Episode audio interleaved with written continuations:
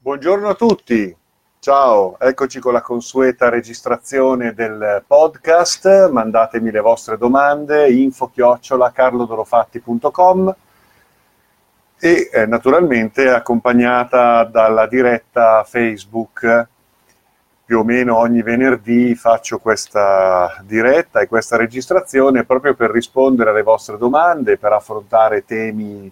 che tanto ci interessano, ci appassionano relativamente alla ricerca interiore alla crescita personale, spirituale. Veniamo un po' alle domande, sono molte, quindi non credo che riuscirò a rispondere oggi a tutte le domande che mi sono arrivate, però di volta in volta sicuramente soddisferò tutte le vostre richieste. Allora, una cara amica eh, mi chiede di approfondire l'argomento dal punto di vista teorico e pratico su quello che è lo scopo della magia e i limiti del corpo che possono e dovrebbero essere superati. Mi chiede inoltre di approfondire il tema di una trasmutazione per apportare quei cambiamenti che fanno gioire quando ci si guarda allo specchio degli occhi dell'altro cambiamenti che permettono di essere anche per gli altri, non solo per se stessi. Bene, cara amica, allora, eh, per quanto riguarda lo scopo della magia, la mia definizione di magia è quella di individuare un'esperienza che possa costituire l'arte e la scienza di vivere la vita in conformità con la propria natura reale. Quindi parliamo di natura reale in quanto eh, esperienza di, di consapevolezza di se stessi e alla luce di questa consapevolezza riuscire a eh, portare avanti un cammino di scoperta di sé, di verità, un cammino di eh, esplorazione delle proprie facoltà reali, delle proprie facoltà interiori, eh, quindi, insomma, la eh, ricerca spirituale è questo fondamentalmente, scoprire quel potenziale profondo, straordinario che c'è in ognuno di noi, che c'è in ognuno di noi. E attraverso la, questa scoperta eh, certamente superare i propri limiti, i limiti della mente, i limiti del corpo, certo, noi abbiamo dei limiti che rappresentano dei condizionamenti. Sto cercando di far partire il registratore che ha avuto qualche, qualche problema. E, vabbè, comunque il concetto è proprio questo, quello di riuscire a considerare come possiamo superare eh, i nostri vincoli, i nostri condizionamenti, quelle strutture di pensiero che purtroppo ci, ci imprigionano, ci bloccano, eh,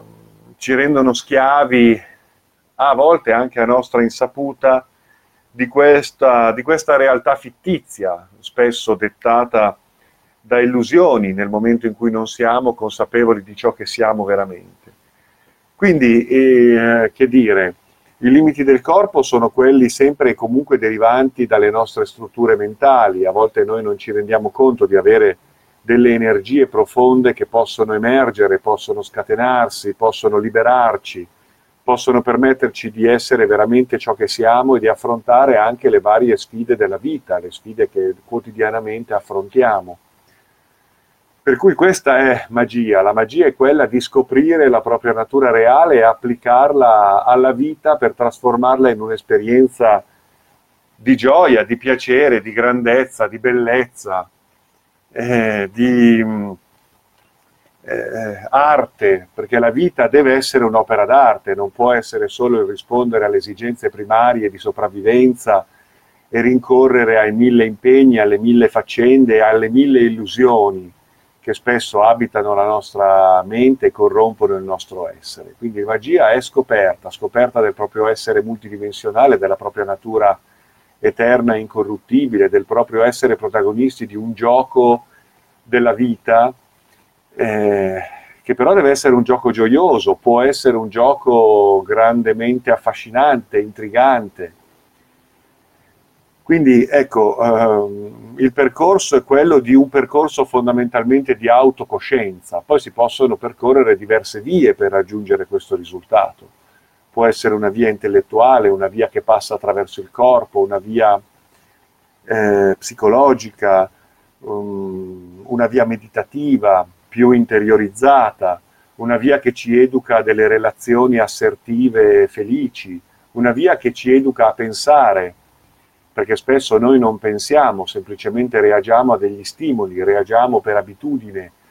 attraverso degli schemi che ci sono stati inculcati, eh, attraverso i quali noi siamo programmati, siamo come dei robot che reagiscono a degli stimoli, quindi riappropriarsi della capacità di pensare, che vuol dire comprendere, che vuol dire applicarsi al proprio vissuto in forma creativa, cercando di aderire alla nostra volontà, al nostro sentire, al costruire per noi stessi una vita gioiosa, felice, realizzativa, libera, creativa, rispondendo alla nostra volontà, alle nostre inclinazioni naturali, a quella bellezza che possiamo esprimere e quindi fare della nostra vita, dei nostri rapporti familiari, soprattutto del nostro lavoro, un'esperienza creativa, un'esperienza felice, quindi cercare anche la propria strada, nell'ambito del lavoro, della propria occupazione, perché possiamo trovare un canale di espressione, di espressione reale. Questo non è facile perché dobbiamo ovviamente fare i conti con eh, gli aspetti economici, le necessità, però ecco, è importante fare il punto della situazione perché a volte sono necessari dei cambiamenti anche in funzione del nostro stato di salute, perché se facciamo qualcosa che non ci piace, ci sforziamo, è ovvio che poi alla lunga è difficile sostenere una condizione di stress, eh, ne, ne, va della nostra salute, ne va del nostro equilibrio, va, ne va della nostra felicità e quindi della qualità anche dei rapporti che sappiamo instaurare con gli altri. E tutto questo è magia, vedete, magia non è solo eh, tutto quello che normalmente si pensa, il discorso di, che so io, sviluppare facoltà paranormali, eh, realizzare cose incredibili, ottenere scorciatoie per acquisire dei poteri. Eh, in realtà mh, non è questo, la magia di noi stessi è la magia dell'essere, è la magia del fare, è la magia che ci permette di esprimere la nostra capacità di intelletto ed è la magia che ci permette di vivere con filosofia la nostra, la nostra vita, quindi con capacità di prospettiva, con capacità di sogno, eh, con fiducia in noi stessi e la fiducia in noi stessi ci porta anche ad avere fiducia negli altri, ad avere fiducia nella sincronicità e nelle possibilità che la vita ci propone nel momento in cui noi ci disponiamo in un certo modo. Certo, a volte ci vuole coraggio, bisogna superare molte paure, e bisogna superare dei condizionamenti che ci vogliono collocare all'interno di scatolette molto anguste nelle quali non, non ci troviamo, insomma spesso noi viviamo una vita che non ci rappresenta. Quindi magia è autoconoscenza, autocoscienza, ai fini poi non tanto di sviluppare un potere, un dominio,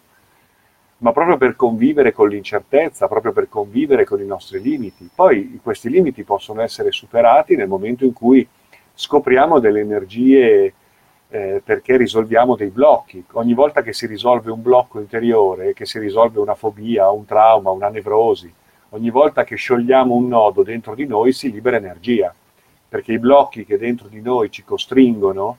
eh, in realtà sono dei cortocircuiti energetici, eh, portano via tanta energia. Quindi nel momento in cui noi portiamo attenzione a questi aspetti e li risolviamo attraverso gli opportuni percorsi, eh, liberiamo energia. Quell'energia eh, ci fa scoprire cose nuove, possibilità nuove. Poi sicuramente ci possiamo aprire anche ad una sensibilità ulteriore, qualcosa che abbiamo dimenticato, qualcosa che dobbiamo riscoprire dentro di noi, senz'altro. E questo poi ci apre sicuramente a degli orizzonti nuovi. E allora ecco, sì, poi ci possono essere delle scoperte meravigliose la possibilità di affacciarsi ad una visione delle cose senz'altro molto più ampia, molto grande. E lì certo possiamo poi interagire anche con delle energie sottili, con delle forze, con delle leggi, con delle possibilità che prima neanche sospettavamo. Quindi è un cammino di conoscenza, di autoconoscenza che ci permette di aprire poi delle porte dentro e fuori di noi per finalmente eh, vivere una rappresentazione felice, gioiosa e creativa del nostro transito mondano. Okay? Gli aspetti pratici sono legati fondamentalmente alla meditazione, quindi alla possibilità di sviluppare dei percorsi che non sono solo introspettivi e silenziosi, passivi, ma sono anche attivi, volti cioè a stimolare quelle energie e quei processi di guarigione interiore che eh, ci permettono di compiere questo cammino. Eh, molti passano attraverso eh, stimolazioni che passano dalla meditazione, dalle varie forme di yoga, dall'espressione del corpo, ma anche l'accostarsi a una conoscenza che apra un pochino la nostra mente è una forma di meditazione fondamentale, quando non è solo nozionismo sterile, ma è qualcosa che eh, ci porta un pochino più dentro di noi, un pochino più nel profondo, anche a rivalutare la qualità della nostra vita, nelle relazioni, nei rapporti quotidiani, nel nostro lavoro, eccetera. Eh, dobbiamo saper giocare bene questo gioco, in fin dei conti, considerando tuttavia che noi siamo creature eh, straordinarie, molto più ampie di quello che il nostro corpo e la nostra mente attuale ci fanno pensare e quindi ecco che molte paure devono essere anche sciolte alla luce di una visione più ampia c'è un termine, il termine è quello della longanimità, essere longanimi. Essere longanimi vuol dire avere capacità di prospettiva, capacità di saggezza fondamentalmente, in una profonda condizione di pacificazione interiore. Le vie meditative possono tradursi anche in vie eh, magiche nel momento in cui ci affacciamo a quelle tradizioni ermetico-alchemiche che passano attraverso l'uso del simbolo per esaltare determinati stati di coscienza, determinate intuizioni, determinati processi corporei dentro di noi. E, e poi ci sono le vie del sogno, le vie dell'estasi, le vie della, della, della magia in quanto impiego del simbolo, ma questi sono aspetti pratici che si devono affrontare con profondità e costanza. Eh, di, perso- di persona, ecco perché io ho creato l'Accademia per l'anima, il corpo e lo spirito, propongo momenti di incontro, propongo gruppi di meditazione, e queste cose vanno viste poi di persona perché vanno, vanno fatte, vanno svolte. Però ci possono essere delle intuizioni geniali. Per esempio, tu nella tua email mi dici che la frase respirare con il pensiero, pensare con il respiro, ha fatto scattare dentro di te una piccola illuminazione, insomma, qualcosa che ti ha stimolato. Certo, ci possono essere delle frasi, degli stimoli anche verbali che ci permettono di riflettere, però poi ecco, l'esperienza deve passare attraverso un'esperienza pratica, vissuta, grazie alla quale è possibile veramente sentire, sentire. E per me la meditazione è la forma più importante eh, di apertura a questo sentire. Meditazione che è respiro, che è corpo, che è sensibilità, che è silenzio, ma che può essere anche disciplina psicofisica, può essere anche movimento del corpo, può essere anche danza, può essere anche musica, può essere anche arte, per esempio il fatto di rivolgersi eh, ad una qualsiasi forma d'arte è molto importante, ricavare del tempo per se stessi, eh, non solo per riposare la mente, per recuperare le energie, per dedicarsi a quei momenti di silenzio che sono riflessivi e creativi, ma eh, anche per dedicarsi ad una qualsiasi forma d'arte, sia la musica, la pittura, il lavoro con l'argilla, un hobby non solo sportivo, perché ovviamente il corpo vuole la sua parte, per cui è molto importante ricavarsi anche dei tempi per il proprio benessere corporeo, dalla passeggiata alla passeggiata nel bosco, al muovere il corpo attraverso degli stimoli più mirati, quindi la palestra, la danza, le arti marziali, eh, lo yoga in, nelle sue forme più ginniche può essere molto importante perché il corpo ha bisogno di questa attenzione. E tutto questo si traduce in salute, si traduce in benessere, si traduce nel rafforzamento delle proprie difese immunitarie, si traduce in una elasticità che dal corpo diventa elasticità mentale. Però ecco, anche l'arte è una porta fondamentale per la propria creatività, per sviluppare eh, bene, in modo equilibrato il rapporto tra mente e cuore ma anche come esperienza terapeutica, perché l'arte ci permette di gestire lo stress, ci permette di avere anche dei momenti di più ampio respiro. E anche questa è magia, l'arte è eh, a tutti gli effetti un'esperienza creativa, un'esperienza magica, a qualunque livello sia essa espressa, non dobbiamo essere tutti dei grandi artisti, però ehm, dedicarsi anche per gioco, anche per divertimento personale ad una qualsiasi forma d'arte può essere veramente molto stimolante. Ecco, questa è un'altra cosa molto concreta che, vedete, sono tutti passi molto semplici che però eh, ci aprono poi a qualcosa di superiore, che poi può essere educato, formato attraverso eventualmente delle esperienze più specifiche, dei percorsi più specifici. Quindi bisogna fare, bisogna applicarsi con costanza, con, con continuità, con metodo, per sviluppare anche una, una, certa spontaneità in tutto questo, però prima si passa attraverso l'acquisizione di un metodo. E il metodo che ha visto nella mia vita una posizione fondamentale è proprio quello della meditazione. E tra l'altro se andate nel sito carlodorofatti.com, nei corsi online, nel menu andate in corsi online, vedrete che c'è un corso online gratuito, meditazione primo livello, e quello può essere molto utile come step iniziale, quindi lo potete cliccare compilate il modulo, mi arriva l'email eh, e, e, io vi mando poi un'email con i link che vi rimandano alle lezioni, sono quattro lezioni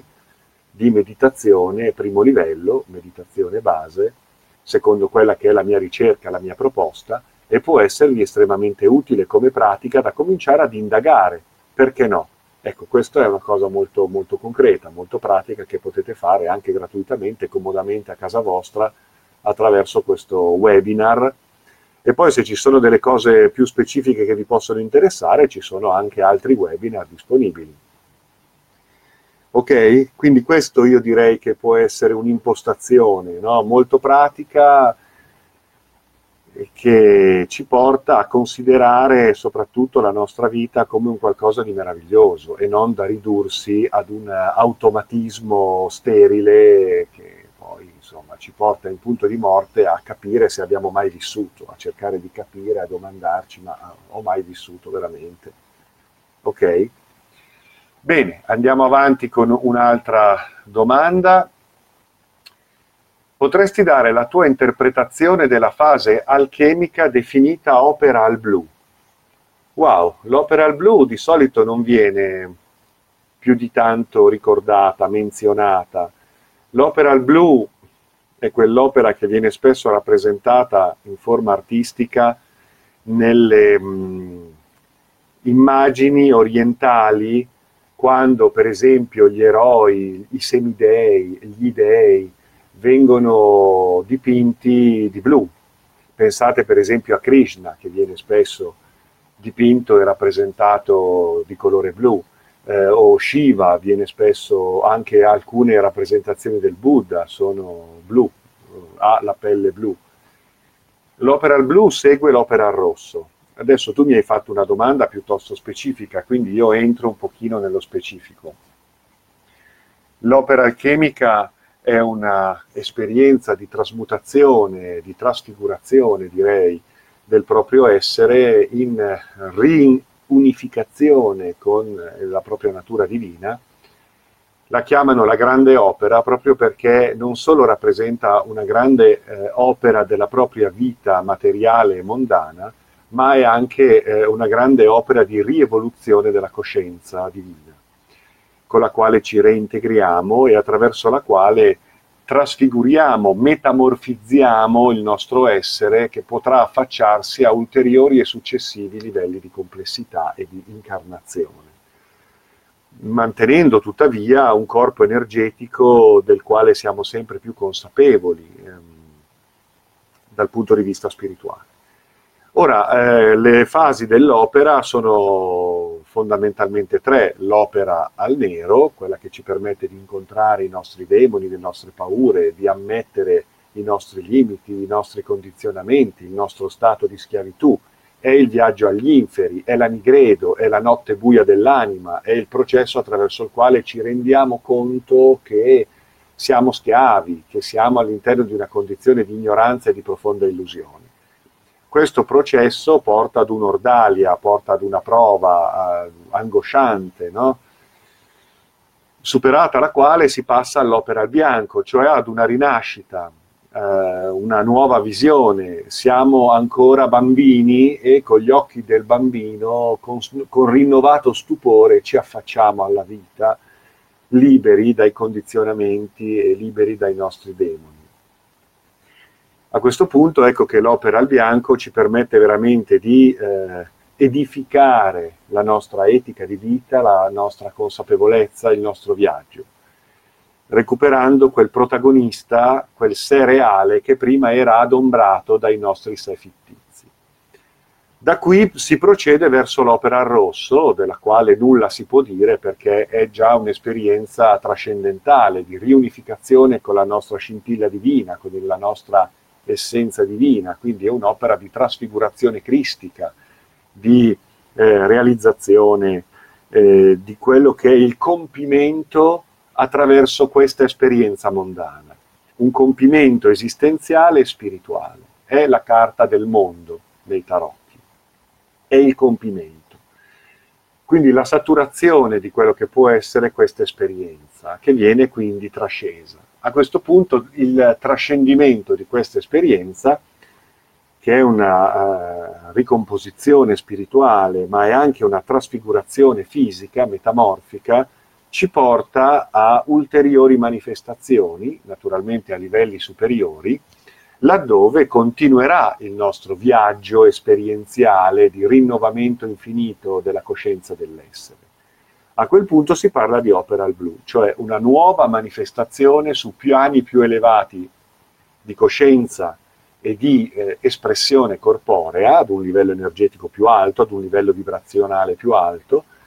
tuttavia consapevoli di tutte le nostre esperienze precedenti e in grado addirittura di visitare i palcoscenici che precedentemente abbiamo compiuto, abbiamo portato a compimento dentro di noi. Quindi possiamo manifestarci sui piani precedenti, sui mondi precedenti, addirittura per portare la fiaccola dell'agnosi, per portare conoscenza. Eh, però noi a nostra volta saremo impegnati in una nuova sfida, ovviamente eh, ad un livello eh, indescrivibile di coscienza e di manifestazione rispetto a quello che è il nostro attuale livello. Ecco l'opera al blu. Eh, e poi qui entriamo veramente nei, nei, misteri, quindi è molto difficile parlarne, però è proprio una trasfigurazione fisica, addirittura il nostro corpo, corpo di luce si, si manifesta, quindi la, le, le nostre caratteristiche biologiche si riformulano completamente. Il concetto stesso di sangue blu per definire una aristocrazia spirituale, in questo caso, il sangue blu è sinonimo di questa opera al blu, di questa ridefinizione del proprio stato dell'essere a livelli superiori. Ecco quindi la rappresentazione della pelle blu, un, un corpo che su questo piano non è più legato da necessità fisiche, eh, si nutre di luce, eh, non si limita entro i confini del corpo-mente applicato a questo livello di esistenza. Ecco, in poche parole, quello che potrebbe essere la descrizione dell'opera al blu. Poi se leggete il mio libretto Metamorfosi, ci sono degli ulteriori dettagli di questa nuova specie, di questa nuova possibilità che dobbiamo rivendicare come possibilità legata al nostro essere reale. Okay? Poi c'è un'altra domanda, eh, puoi spiegare qual è dal punto di vista esoterico il ruolo dell'ombra? Wow, il ruolo dell'ombra è l'ombra in questo mondo delle forme. L'ombra è un concetto molto importante dal punto di vista esoterico, così come dal punto di vista psicologico. Dal punto di vista psicologico spesso si parla di reintegrazione dell'ombra. Nella psicologia transpersonale, transumanista, ma anche già nella psicologia junghiana, troviamo molto importante il concetto di reintegrazione dell'ombra, di reintegrazione dell'inconscio, cioè la capacità di abbracciare i nostri demoni, i nostri limiti, eh, le nostre illusioni, reintegrandole in un processo di consapevolezza non duale che ci porta ad una visione rinnovata della realtà.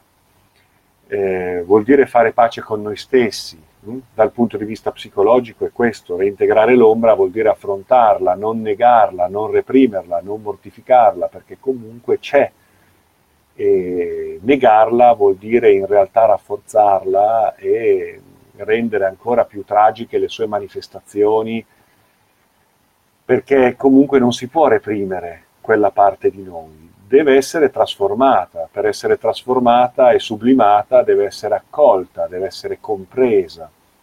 devono comprendersene le cause generanti, quindi c'è una cosmogenesi dell'ombra che ci rimanda d'altronde all'aspetto esoterico dell'ombra. Eh, l'universo ha una sua ombra, ha un suo contro-universo. Eh, l'ombra è un, un aspetto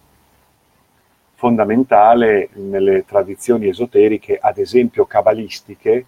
quando si descrive l'albero della vita non solo nelle sue espressioni luminose, ma anche nelle sue espressioni tenebrose, laddove le radici di questo albero della vita sono basate poi fondamentalmente sui nostri profondi inferi, eh, sulle nostre profonde paure, sui nostri profondi fallimenti. Eh, il vuoto, la tenebra, il nulla è poi eh, eh, gravido di possibilità, è un caos gravido di nuovi ordini, di nuove possibilità. Noi attingendo da quel brodo primordiale, caotico, tenebroso, ma scintillante, possiamo in realtà sublimare quell'energia straordinaria che ci permetterà di affacciarci alla vita umana e alla vita divina. Quindi spesso le tradizioni cabalistiche parlano, eh, evidenziano l'importanza del, dell'ombra, dell'albero clifotico, non solo l'albero sefirotico, l'albero della luce, dell'intelligenza, della misericordia, della bellezza, ma eh, dietro a questo albero o sotto a questo albero eh, è presente la sua ombra. E nel momento in cui noi non siamo allineati con noi stessi, proiettiamo ombre e attraverso la comprensione di queste ombre, paradossalmente, rievolviamo la coscienza di noi stessi. Quindi pare che l'evoluzione passi proprio attraverso la reintegrazione dell'ombra. L'ombra fa parte di un processo di rievoluzione della coscienza che proprio attraverso la risoluzione dell'ombra rievolve la propria possibilità di consapevolezza e di espressione. Quindi essere coscienza non è solo una reintegrazione della propria origine, ma è una rievoluzione proprio attraverso l'esperienza dell'ombra che necessariamente viene proiettata nel momento in cui noi siamo proiettati in una valle di obli- oblio, ignoranza. Noi quando entriamo nel mondo siamo gettati in un profondo disorientamento fatto di materia, di frammentazione, di molteplicità, di dinamicità, di incertezze, di sfide e in questo noi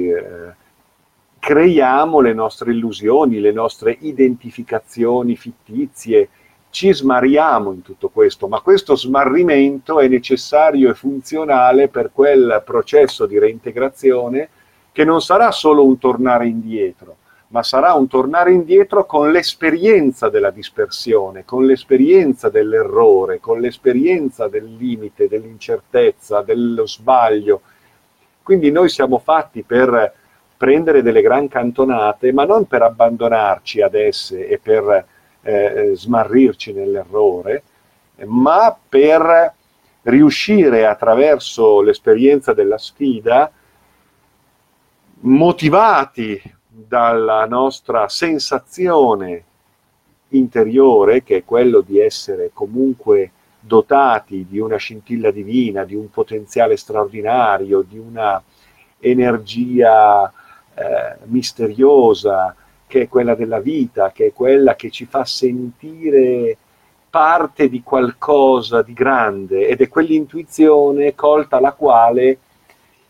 ci dà la possibilità di comprendere i processi dell'illusione, comprendere i processi dell'ombra. Processi che eh,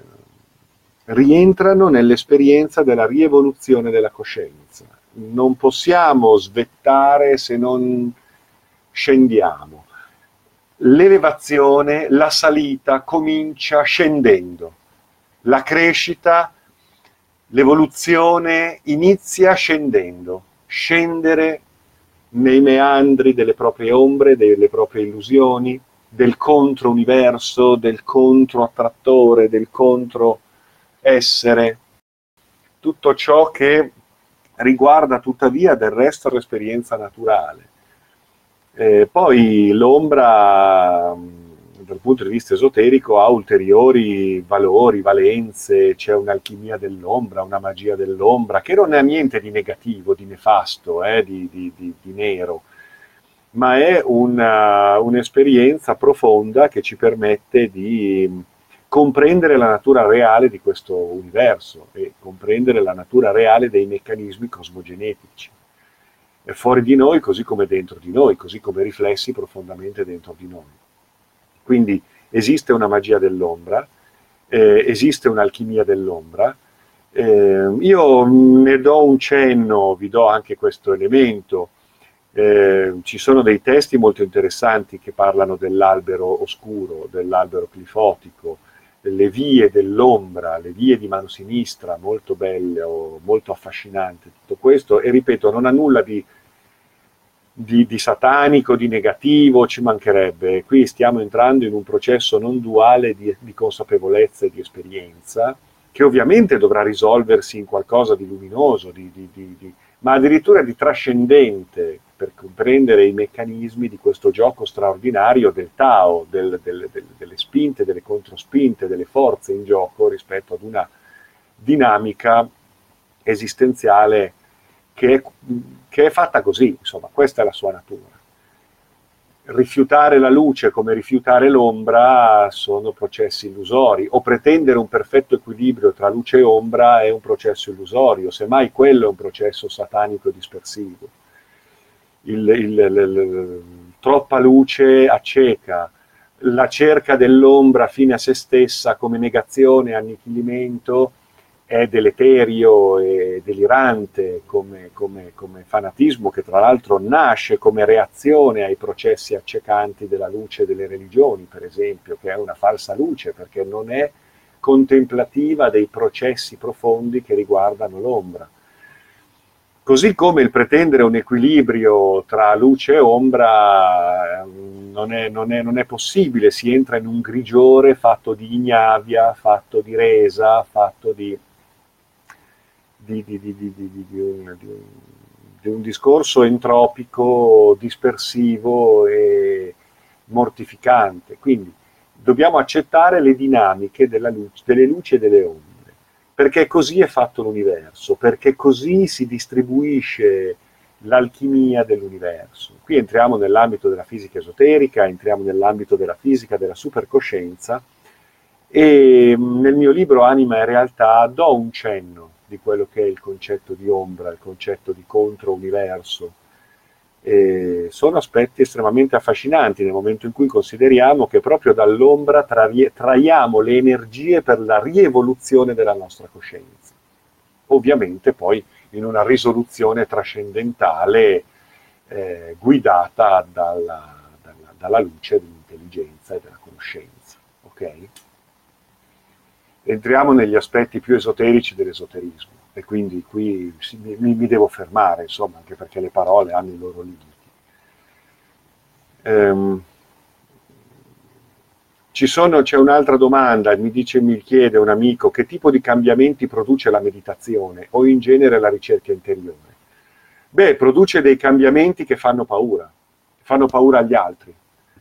perché a volte i cambiamenti che noi viviamo nel momento in cui ci approssimiamo a una consapevolezza di noi stessi, rivendicando la nostra integrità, la nostra nobiltà, la nostra volontà reale,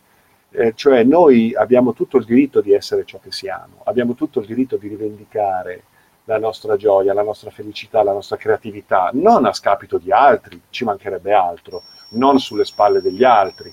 ma dobbiamo rivendicare un atteggiamento assertivo, che non è aggressivo nei confronti della realtà e degli altri, ma non è neanche remissivo nei confronti della realtà e degli altri. E a volte il processo di meditazione produce una centratura,